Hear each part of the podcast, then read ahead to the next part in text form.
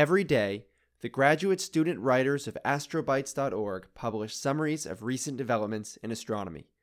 Then we sit down with three recent astrobites of our choosing and bring them together, sometimes in ways you wouldn't expect. We call it Astro Soundbites.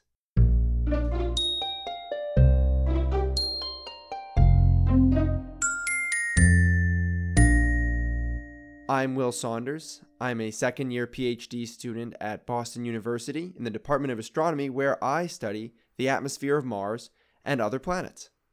I'm Malena Rice. I'm a third year PhD student in the Yale Astronomy Department, and I study all things planets. And I'm Alex Gagliano. I'm a second year PhD student at the University of Illinois at Urbana Champaign, where I study different transient events through data science. You're listening to episode 12 Beyond Our First Research Experiences. Now, this is our first effort at a Beyond episode. If you read Astrobites, you might notice that every now and then, it's usually on Fridays, there is a Beyond post. And it can be anything beyond. It can be about um, the gender gap in astronomy, it can be about advice on how to do something like research experience or like a conference attendance, and so on and so forth, t- pertaining to book reviews and archival paper reviews. And the Beyond section of Astrobites has a lot of great content that we encourage you to check out. And in this episode, we're going to take you beyond the normal Astro sound bites and talk about ourselves. Gosh, Will, you're usually so restrained on telling personal stories. I don't know how you'll be able to handle this episode. so, today specifically, we're going to be sharing our very first research experience, talk about how we got started in those experiences, what we learned from them, and how things ended up the first time around when we were first starting off. And as part of this discussion, we're going to have three special space sounds, not just one, and they're going to be personal and maybe a little embarrassing. so, something to look forward to there. All right. Alex, you want to get us started by telling us about your very first research experience? Yeah, I'd love to. So, my very first research experience actually was in high school. So, I went to a magnet high school that was called the Academy of Science in Loudoun County. And so I would go to this school every other day for math, science, and research classes. And then the other days I would have a home institution where I would take uh, English, French, my electives, essentially. Okay. And uh, as part of the curriculum at the Academy of Science, during our junior and senior years of high school, we each had to complete a research project. And generally, it was one research project for the entirety of the two years, which now that sounds kind of crazy to me, but uh, then two years was not enough time to do anything because so much of it was just kind of exploration. And so at the time, I already knew that I was interested in astronomy, and the director of the Academy of Science, as it turned out, had a former student uh, who is now working at NASA Goddard. His name is Dr. Jeremy Schnittman. And so when I told him I was interested in doing something related to astronomy, he brought in Dr. Schnittman. Uh, we had a conversation about what I was interested in. We talked about what Dr. Schnittman works on, and we kind of converged uh, in that meeting to a project that I thought was cool and that he thought was somewhat feasible given my skill sets. Interesting. I have a question about that. Yeah, sure. Um, did did you reach out to a lot of people, or was this really personal connection the best avenue here? Yeah. So as part of the program, before you start your junior year and your research project, you have to meet with the director and chat with him about what you're thinking of. And the uh, the idea I think is that the director would kind of envision the best way to make that happen, to make that research a reality. So in my case, I talked about mm. astronomy and he said, "I know this person and I can help hook you up." So was this a pretty small school then if they were able to individually cater to everyone's like specific interests and like make sure they were fitting exactly what everyone wanted to yeah, do. Yeah, yeah. It was it was very personalized. There were in my class sixty students. Hmm, wow. And that was at the magnet school. At the magnet school, right? At my home school, in my class, there were five hundred fifty, I think. Wow. Yeah, so it was very different. Is this common for people to spend only some portion of their week at a magnet school, or is that an unusual setup? I think it's an unusual setup. There's another magnet school in my area called Thomas Jefferson High School, and that one is full time. Uh, I kind of liked the idea of going to a specific place for my my research and then coming back and doing elective things with elective people who didn't necessarily specialize in in math and science. So that's why I kind of opted for that part time uh, schedule, and I really enjoyed it. That's very neat. Yeah, so my research project with Dr. Schnittman was essentially to narrow the parameter space of exoplanets that were detectable using ground based telescopes through gravitational microlensing. Exoplanet. Exoplanets. Yeah, I'm surprised y'all didn't react more strongly to that. Yeah, I just I just never thought of you as an exoplanet researcher. My God. know, Oh, you've turned against us. Back in the day, way back in the day, I was one of you. So essentially, this was a study into uh, selection effects, or basically, we wanted to know how low in cadence could you go with different surveys while still being able to pick up uh, microlensing systems of different parameters. Can you define microlensing for us? Right, right. So, lensing in general is the phenomenon by which light in space is warped by gravitational attraction of an object. And it's because light travels not actually in straight lines through space, but along straight lines in kind of this curved geodesic. So, what that translates to is that you can see an amplification of light over time if an intermediate uh, massive source is lensing, is curving the light around it. So, if the intermediate object is a planetary system and not just a single body, then as you get alignment of the planet as well, you can get slightly more amplification of the distant light from a source. And the hope is that you would be able to detect uh, the different or constrain the parameters of this system by how much the light is amplified. That's the micro part. That's the micro part, right? Got it. It's pretty amazing that your first research project was like the most non-intuitive way to look for exoplanets. Yeah. Wow. It's pretty amazing that you were able to do that in high school because I mean, I can't imagine even trying to wrap my head around microlensing back then. So yeah, so you bring up a good point, which is that able to do research is is a, a very vague notion.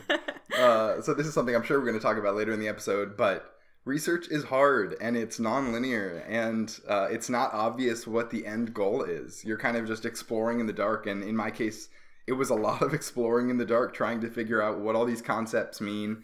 Uh, for for my first project, actually, Dr. Schnittman uh, told me about uh, solutions to the two-dimensional uh, lens equation to create images of, of this distant object around uh, a lens.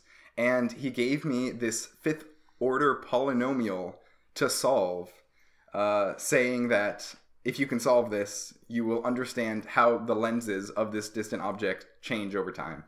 And at the time, I had very little programming experience, and so I decided I wanted to do it by hand. And anybody who's tried to solve a fifth order poly- polynomial by hand knows that it is uh, for me, it was intractable, but I, at the time, had this notebook that I remember taping like four uh, printer pages together long ways Oh my and was just writing out pages and pages of algebraic expressions. Well, when Uh, you're when you're in high school and, and just being exposed to these concepts, you probably had no real idea that that wasn't how you did it. Right, right, and and so that was kind of my introduction uh, during the subsequent research meeting that maybe there's a better way to do this, and Dr. Schnittman showed me uh, kind of the ins and outs of IDL. So I started programming in IDL. Oh no, I hate IDL. Yeah, um, Makes sense because NASA, right? exactly, Yeah. right, right. Ugh, Um, IDL.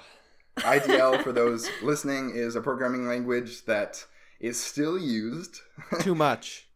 um, by mostly people at NASA, right? Yeah. IDL is a great piece of software for when it was invented. The problem is it's closed source. It's developed by Harris Geospatial, and if if you don't like their documentation, you're you're out of luck. You can't go on a Stack Overflow or any of these other you know great forums or download someone's module or anything. It's really limited to what they produce and support. So that makes it really challenging to work in. Right. Yeah. The other thing that I really didn't expect is that I start as I started to learn programming to to try and solve this fifth order polynomial and and gain some traction on this problem.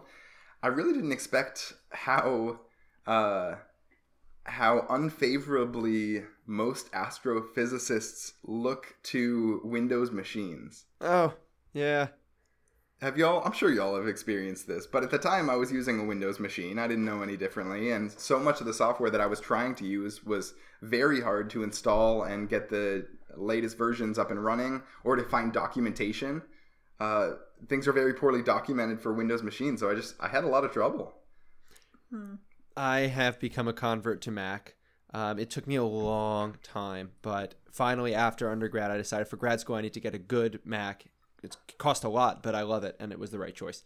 Yeah, I insisted on getting this. This was sort of like I spent all of my high school graduation money on buying my first ever laptop, and so I was super excited to get a Mac, and I've never turned back because it just it. I think functionally it's less able to do as much as like you know gamers don't ever use Macs because That's they're true. technically not as mm-hmm. functionally useful, but I think in terms of just ease of use and the fact that so many people use them, uh, generally it makes it a lot easier in terms of installing and just generally getting started.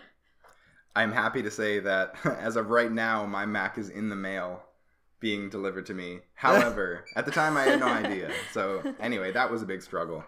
Uh, and now I want to play an audio that I think uh, kind of encapsulates that research project if y'all are willing to hear it. Yeah, let's hear it. Yeah.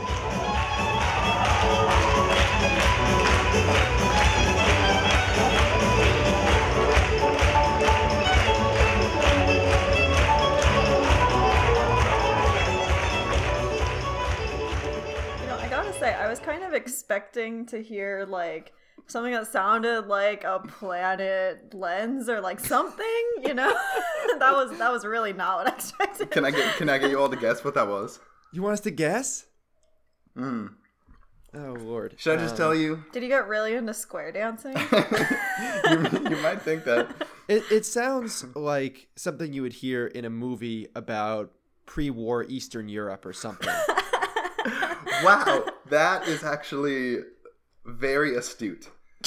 Bec- because because uh, the kind of grand culmination of this research project was that I was one of the students chosen to go present my research project uh, at what's called the International Space Olympics.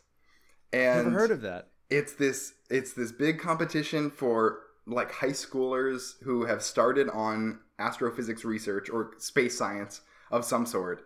I presented and competed with a bunch of different uh, high school students from a bunch of different countries in Korolev, Russia. And so Wow.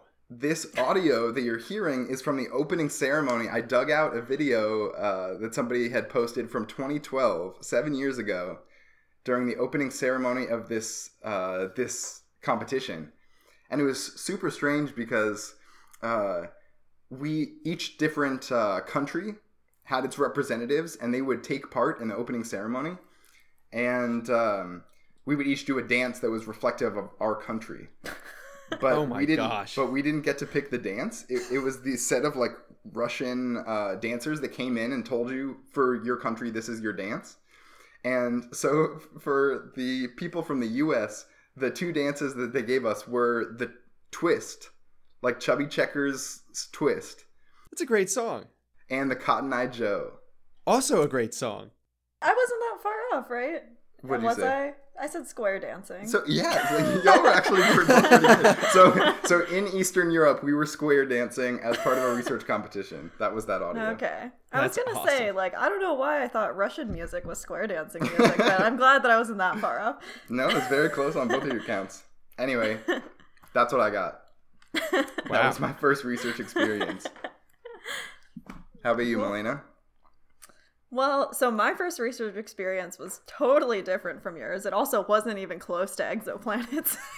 and so it's just going to be like totally other end of the field. But so I started a lot late, well, I guess not a lot later, but a bit later in astronomy. Um, and that physics was probably the class that I took the least seriously in high school. It was sort of the topic where I was like, this is definitely not what I'm going to go into. I'm going to be a doctor. I was planning to be a medical doctor. Um, and so I was pre med going into college, but I started taking this biology class that I just like couldn't handle. So it was called Biology 1B and we had to learn all about like plants and fungus and the whole first section was about fungus, which first of all I was just like not into. and then um, we had this lab that was uh, like along with the main lecture class and I just remember the first day in that lab, they plant, they gave me this plant, and they asked me all these questions on this worksheet, like what is a gametophyte and all this stuff, and we weren't allowed to look up anything. All we had was this plant, and I was like, I this isn't science. Like I don't understand what's going on. This is terrible. And so I decided I could not go through with that class, and therefore I could not be pre med anymore. And so I had this existential talk with um, a friend who actually is now a Yale PhD student, so we sort of ended up going along the same path. But um, he was studying astronomy, and he convinced me to try it out. Uh, I just had like this late night talk. I was like, I don't know. I always thought I was going to be a doctor. I don't know what to do. Um, and so he convinced me to try astronomy, and so I did. I started taking not the pre med version of physics, but sort of the higher level one for majors, uh, which was also really scary because I didn't know any physics.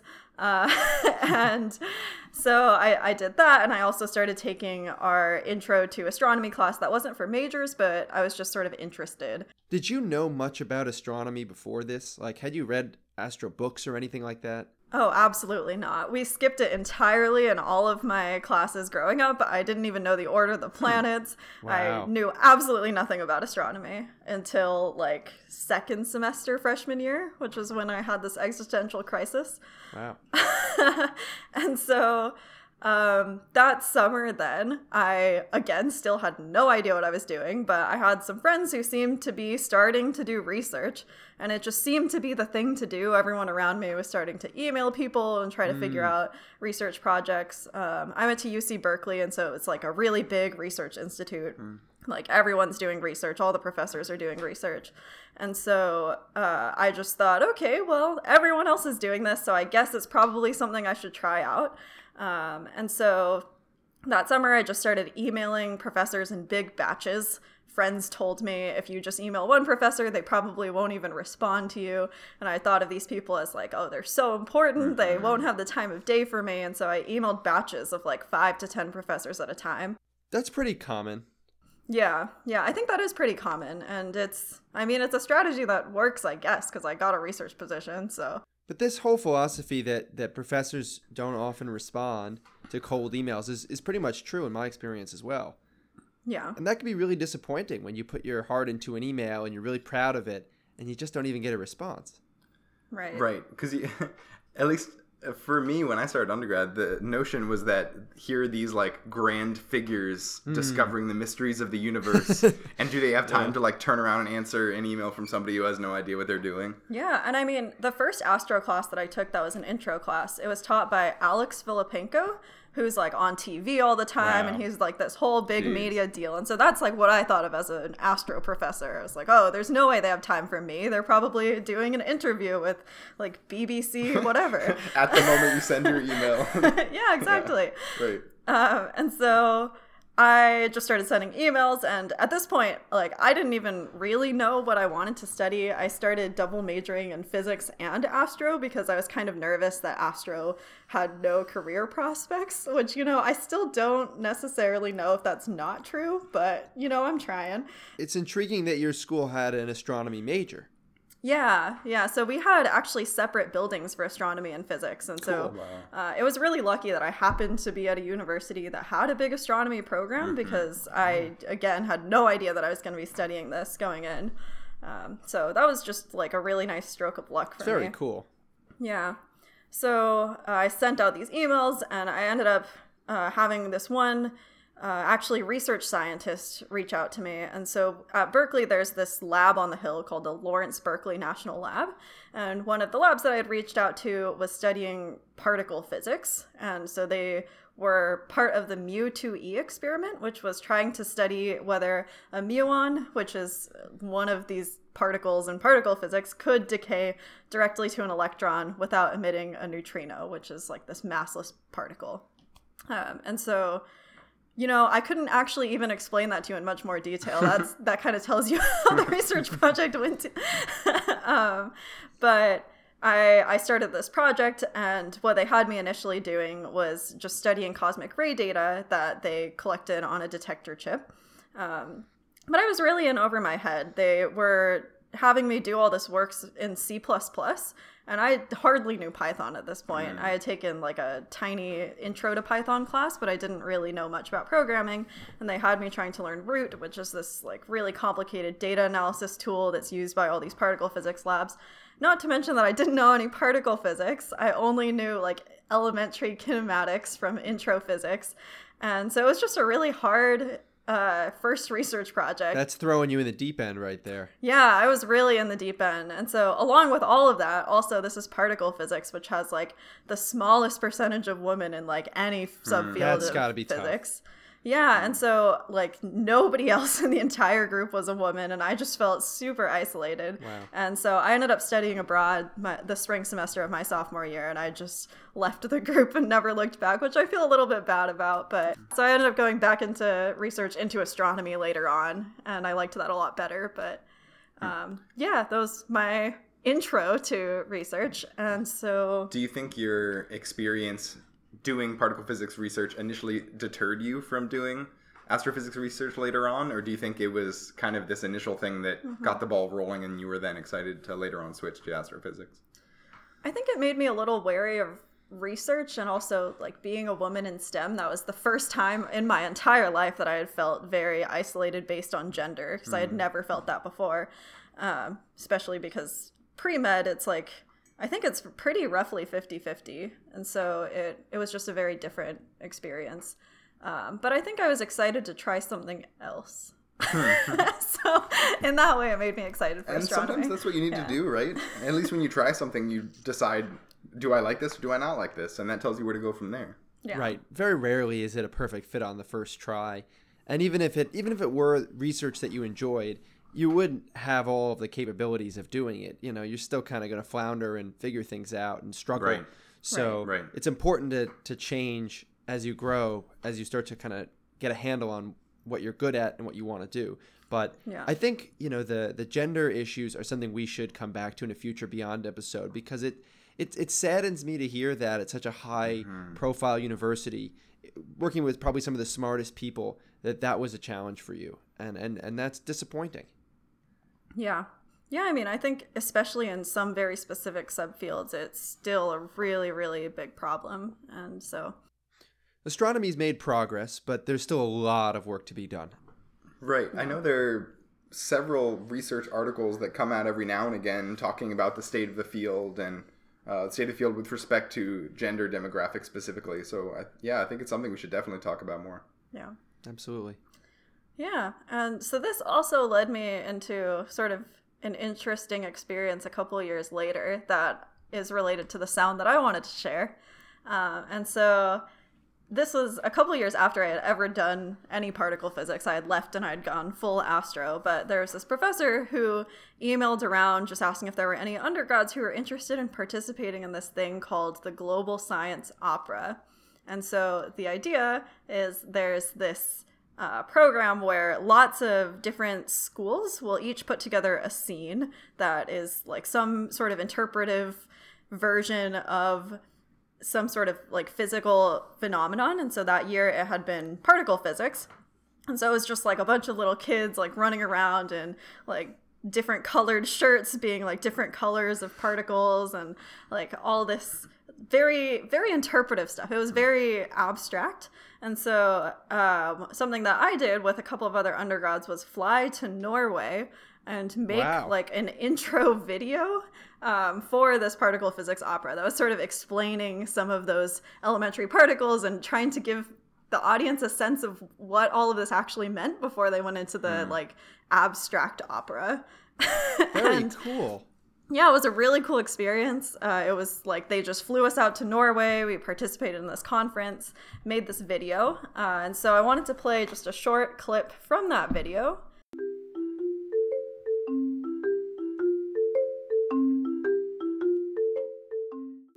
All of the big things in the world are made up of smaller things. So, let's say we have a sandcastle. Sandcastles are made of grains of sand, which have mass, meaning that you can pick them up and hold them. If you zoom in really close on a single grain of sand, then you'll find that it's made up of atoms. Atoms are the building blocks of all matter, and there are a lot of different types of atoms, which can be organized into the periodic table of elements. Atoms are the basic elements that make up everything that we see around us, but they are actually made up of even smaller particles. Atoms are made of neutral particles, neutrons, positively charged. Um, so what was really cool about this is we also like composed all the music and everything. That's so it's- fun. so it's it's actually a video, so we can link it um, in our show notes. But this is just a little bit of audio from it. It was super fun. It was a really cute little video that we made. Yeah, that was What a my. wonderful experience. And what year did you do that? Uh, I did that the summer between my junior and senior years. Very so cool. 2016. Okay. Yeah. Not that long ago. That's that's really cool. Yeah, it was a lot of fun. I've sort of learned to not say no in general to opportunities, and I see like every email as an opportunity. And I feel like I've had a lot of weird experiences like this, but like really cool experiences too. it was a great story. Going to Norway was an experience. Wow. That's great advice though. Don't say no Yeah. to an opportunity. yeah, absolutely. I like that idea a lot. Yeah. So, Will, do you want to tell us about your first research experience? Absolutely. I got started like you, Alex, in high school. And in my school, I went to public school that had a really wonderful science research curriculum. And very similar to what you described, you had to find a research mentor and do a project over a series of summers mostly. And then, you know, that culminated in presenting at science fairs and, and other sorts of competitions like that. And I had really been interested in physics since I was very little. Um, my dad had introduced me to physics, and that's a whole nother story. But when I came into this program in 10th grade, it was a three year program. I knew from the get go I wanted to do something in the physics realm. And I really didn't know where to start with that. So I spent most of 10th grade reading random physics papers on, you know, whatever uh, websites I could find that we had access to. And after, you know, getting toward the, the end of the year, I sat down with the physics teacher in the high school and the teacher for the class. Two different people. And, uh, and the physics teacher said, Will, you might want to look into astronomy. It's really cool. It's very exciting. And you're going to have all these different opportunities that you could actually really get involved in where these physics topics are pretty impenetrable for someone in high school and I, I knew as- of astronomy i was interested in astronomy but not not at the level i had been exposed to physics through you know some some fun books and some stuff like that and then once i started reading these astronomy papers i was like totally taken over by that and i had to find a mentor and this was the really hard part after a lot of emails i was not really doing so well Wait, just a quick question before we move on to your Yeah. advisors. Had you know known of arXiv at that point, or where were you finding these papers? So I think the school had a subscription to JSTOR, and I think that's how I was Gotcha. finding Ah. everything.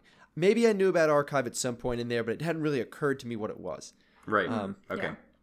Cool. And for those listening who don't know, arXiv is this great website run by Cornell that most astronomy and physics researchers just upload their papers to. It's completely open source, and it's kind of rare. No other field does anything like this. You can just get all the papers for free at any time you want.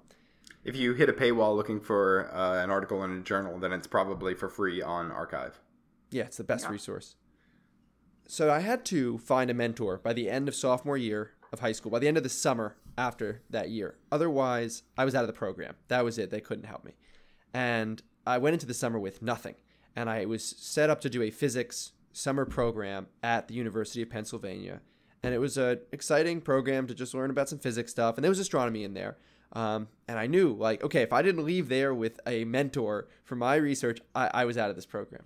And in a total long shot, doing a kind of a, a week long project as part of that program with a radio astronomer professor at Penn, I kind of just approached him. I was like, Are you willing to mentor me for this? Uh, I would really like to work with you. And he said yes.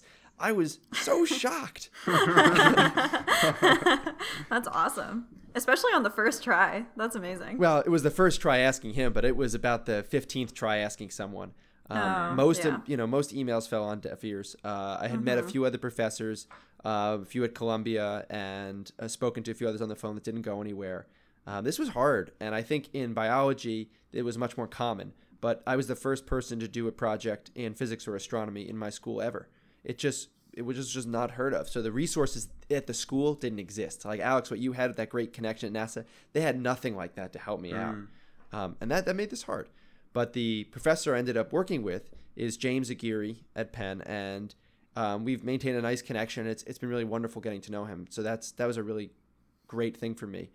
So I ended up spending the the following summer, that is before my senior year of high school, mostly at Penn, and a few trips here and there back and forth to to do this research. And the project was using the radio telescope that he had built and deployed with a team in, in South Africa to detect supernova remnants that are in the Milky Way. Wow. You guys totally switched. That's so cool. interesting. I mean, I guess you don't study exoplanets, but still. I study planets, so it's Yeah. yeah. In some future episode, we should do each other's part Oh my god. to see how we do. Somebody's somebody's got to take particle physics now. Oh yeah, jeez, don't give that one to me. Definitely not me. Hardly know what a muon is. This, this was a, a kind of a crazy project that I was handed, and I, I actually had a chance to sit down with Professor Aguirre not that long ago um, and have a nice lunch together, which was really fun. And you know, he kind of to- told me point blank, he's like, I kind of just handed you this project with no clue of what was going to happen, and we kind of made it work, and it was really amazing. But it was totally open ended. It was not a planned, structured project, um, and and learning how to use a radio telescope was not something that I had really been told or, really knew anything about, and even the ideas behind it were very opaque.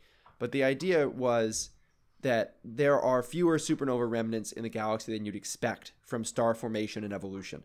And a lot of what my work entailed was detecting things in these images using some rudimentary Python code that he helped me write and exposed me to Python, which was wonderful. But um, in the in the beginning, it was really just just categorizing things like what did I detect? Did that align with something on a better survey in a different wavelength? And then I got to write up a manuscript and, and use that as part of the the competitions, the, the science fairs and whatnot. And this is a funny thing. I was reading this again for the first time since I published it. Well, it wasn't it wasn't published in a journal. It was published by the class. But for the first time since then, I, I read it, and it's so funny. I remember what I did is I would read literature, and you know, in all the papers, I would identify things that I thought were really smart, like the way they wrote things really smart. And one of those things that I thought was the coolest was using lowercase Roman numerals as an in-text list of items. So I did that in my manuscript. I thought it having sub subsections was just so cool. So I added a sub subsection where it wasn't necessary. And that that was that was a fun experience to do that. I was just gonna say it's interesting that. Sorry, did you say you started learning programming with Python? That's right. As in, that was the first language you learned. That's so interesting because, to be honest, I never really started programming in Python until I got to grad school. Really? Yeah, yeah. Hmm. My undergrad and even in high school, people used Mathematica and IDL and MATLAB and Wow. I also pretty much just well, I used a little bit of IDL, but I mostly I started with Python and I had a class assignment at one point that required Mathematica and I tried to do it in Python and it didn't work at all. So I just turned it in instead of trying to learn Mathematica. I was like, no. thanks for that. I've, I've loved working in Python. I'm so mm-hmm. grateful that Professor Aguirre exposed me to that when I was young because I've just kept developing it. And I learned Python in like the classic way, which is you just get handed some code and you figure it out as you go. So few people really get educated in it, and it's it's very forgiving of a language. So, you know, when I code now, I have, you know, a tab open and I'm just Googling everything. I mean, the reality is I'm just not a proficient coder, but I don't need to be because Python is such a great language being open source and whatnot. So um, I'm a big fan of that. Even still, quote unquote, becoming a, or being a proficient coder just means having a tab open with Stack Overflow where Yeah, you look right. up the questions that Yeah. you want to answer. Yep. Yep. I feel like all you really need to be, or all you really need to know to be a really proficient coder in astronomy terms is like know every function in NumPy. If you knew that, then you would be like the ideal coder. Mm. and SciPy, I guess, but like that's all that I ever look up is just like what do I actually need as the terms that go into this NumPy function because I don't true. remember anymore. yeah. Well, at the at the end of this research project, um, in my senior year of high school, I had found what I thought might have been a few candidates supernova remnants, but we ended up, you know, misinterpreting some of the sources we had read, and it turns out I think what I found mostly thermal HII regions, and and that's because I was using Spitzer to do the infrared uh, sources, and and they were lighting up. So I think that's what ended up happening. But it was really cool for me to be exposed to this, and then presenting at science fairs was such a great experience. Were those known HII regions, or like was this anything that was sort of also a discovery in a different way? I don't really know. Um, I didn't realize that they were HII regions and we had made a mistake until after kind of all of this had settled and really until I came into college and, and started reapproaching this a little bit. Um, at that point, we, we kind of look back at it and realize we made a mistake. But um, so, and, and then it, it, I didn't really pursue it much after that. So I, I went to Penn undergrad. So I continued working with Professor Aguirre freshman year. And, and then I kind of lost interest in the project. It wasn't really going anywhere. It was time for me to make a change. And, and I did at, at the end of that year. I just want to make the point that I think it's uh, quite um, smart of you to have changed direction if you thought the project wasn't going anywhere. I think that's something that I've struggled with in the past, and that everybody who wants to continue on in research long term has to figure out is when at what point do you realize that a project is worth continuing or worth abandoning and pursuing something else? It's a really hard question, and I'll tell you, this was not the last time I had to abandon a project. Hmm. And that's that's another thing I'd, I'd be happy to share in a future Beyond episode. But yeah, it's it's hard and discouraging. And after you know after working on this for so many years, to kind of not let it become anything felt you know so sad. But at the, t- at the same time, I learned these valuable skills. I got exposed to a field. Um, I made connections. I got to present at science fairs and really enjoyed this this act of presenting my research, something I became good at and really excited about. Which brings me to my audio clip.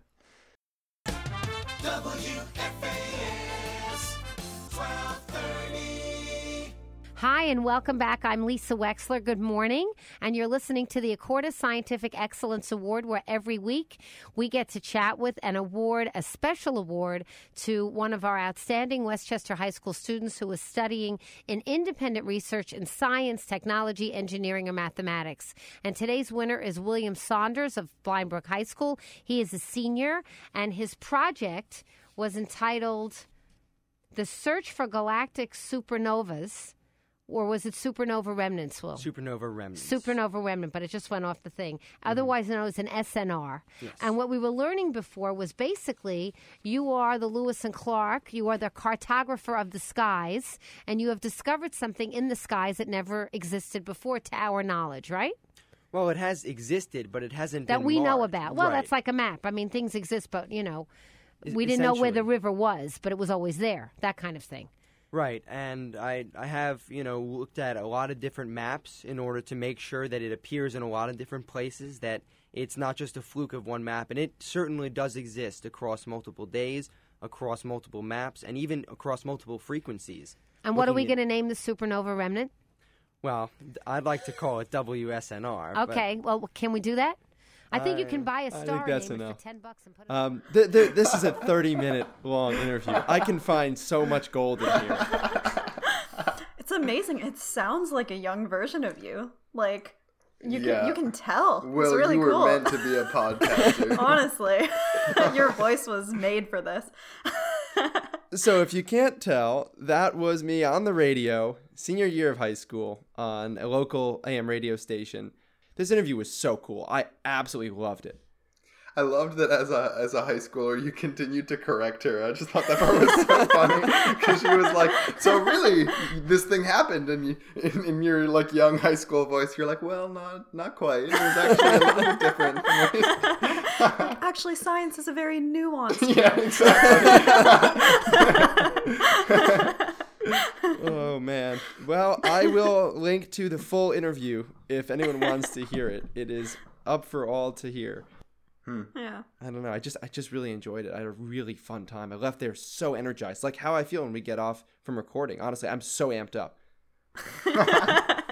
That's awesome. And we didn't we didn't talk about it earlier, but you were using Spitzer data, right? I so another was, shout yes. out to the one and only Spitzer Space Telescope. So there you have it. That was my first research experience. Thanks for sharing the audio. Yeah. Thank you. Yeah, you're very welcome. And so that brings us toward the end of the episode here, but not quite over. Now, despite the fact that we are going to produce our longest episode yet, we shall keep going. I think I speak for all of us when I say that we're so grateful to have had these opportunities to explore research at a young age. We had mentors and advisors that made it happen for us, but it, it wasn't easy. I mean, for me, finding that mentor was hard, and I think both of you had to experience, you know, some level of uncertainty before you got to a point of doing that research project. And even in the research project. right. And it doesn't end there, right? You experience that your whole life in research and you just become more accustomed to it as you get older and more experienced. But we wanted to point our listeners to some useful resources on the Astrobites page that has some great advice for getting started in research for undergrads. We think it's even relevant for high school students and early grad students to figure out how to get started. Right. So specifically, there's this really great astrobite from 2013 that we'll have linked in the show notes that is called Getting Started in Undergraduate Research by Josh Fuchs. And um, it's, again, it's pretty old, but it's actually all perfectly relevant. I don't think there's anything in there that I still don't think is relevant today. And it's got some really great advice in it. I agree. I don't think we have time to go through every point in this astrobite, but I think we each have some experience from our first research projects that overlap with this advice. So, Alex, do you want to share something in this astrobite that resonated with you? Sure. So it seemed to me like the astrobite was specifically focused on REUs, research experiences for undergraduates which is a National Science Foundation uh, program where you can get funded to go do research at an institution other than your own, potentially even in another country. And so I went to Virginia Tech for undergrad and did not major in astronomy. And Virginia Tech also doesn't have the largest program for uh, astrophysics research. It doesn't even have a major in astrophysics or astronomy. And so in my case, REUs were really a godsend, were incredibly useful to continue to dig into astrophysics and ensure that I was ready for grad school when it came. So I would recommend from this Astrobite, dig online for research opportunities as an undergraduate, such as REUs, but other research experiences exist as well, especially if your home institution doesn't have an astronomy presence, because it can really make the difference when applying for grad school later on. Absolutely. Yeah. Malena, what parts of the article resonated with you?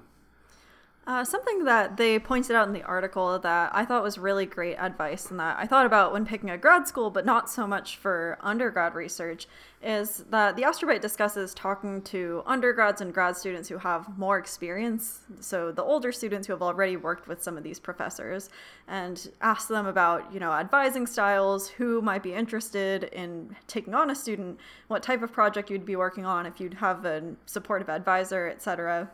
And so I think just by happenstance in general, I've had really great advising experiences, but that wasn't necessarily a given. And I know that that's not the case for everybody. So just making sure that you use that resource and just talk to people. People are generally very willing to discuss their experiences with you um, and just get a better sense of, you know, who would want to take on undergraduate students, who would be supportive and maybe even help you to publish a paper while you're still in undergrad um, and who really will invest time to help you to become a better researcher. I think that that's really great advice. Nice.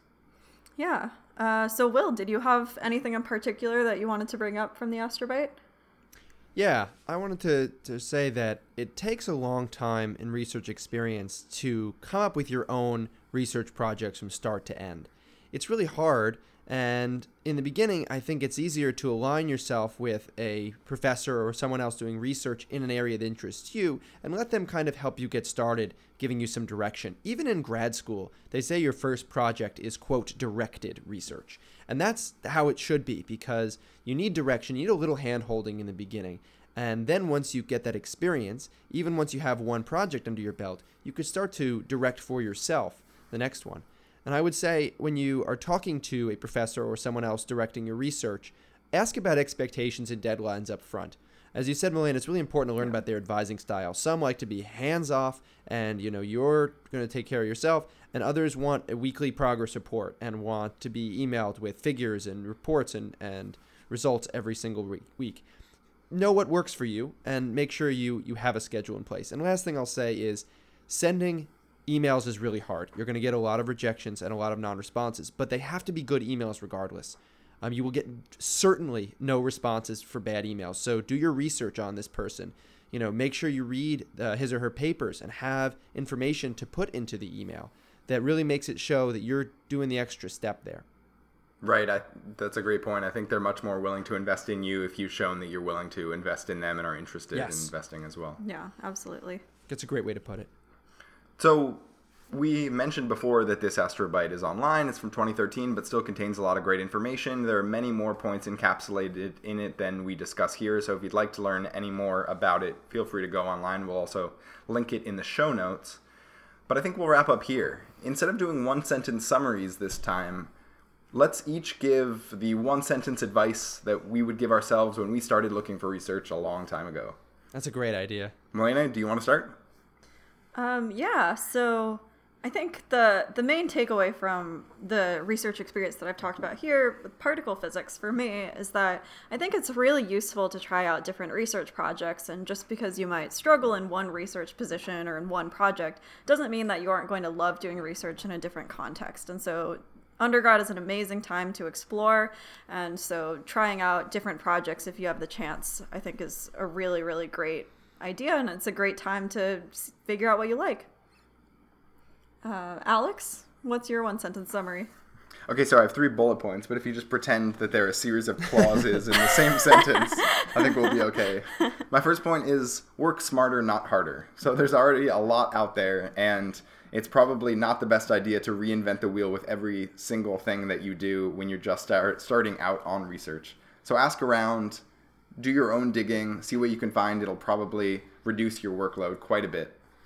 And also, if you're wondering if you're documenting enough, you're probably not documenting enough. Write about what you're doing, write in a lab notebook, write in your code, write as much as you can because that's really going to help you down the road stay organized, especially if you're writing a paper. And finally, you will never know exactly what you're doing. And that can be scary, but that's also what makes it research. Yeah. The whole point of research is that nobody's ever done it before. So that's a really good point. How about you, Will? I would say something I've learned more and more recently is don't be afraid to admit ignorance. It's the people that are most comfortable in their learning and researching ability that freely admit the most when they don't know something. And instead of being seen as a failure, it's actually shown as wisdom and, and appreciation. So people are really happy to teach you when you ask to be taught. It's it's a it's a really wonderful thing. Nice. Yeah. And so with that, we will conclude episode 12, Beyond Astro Soundbites, our first research experiences. Now please do let us know if you liked our first Beyond episode, or if you have other feedback of any kind if you want to just let us know you're listening. We appreciate all feedback and you can send us an email at astrosoundbites at gmail.com. Now, also, you might want to reach out if you have questions about astronomy, about the things that we've talked about, corrections on things we've gotten wrong. there are some. And any other random thing you want to share with us. If you send us a question, we'll try to answer it. If you send us an audio clip, we might actually just play it on the air. You can check out all of our episodes, as usual, on Apple Podcasts, Spotify, Google Play, and SoundCloud. Thanks for listening, and don't forget to keep your ears to the cosmos.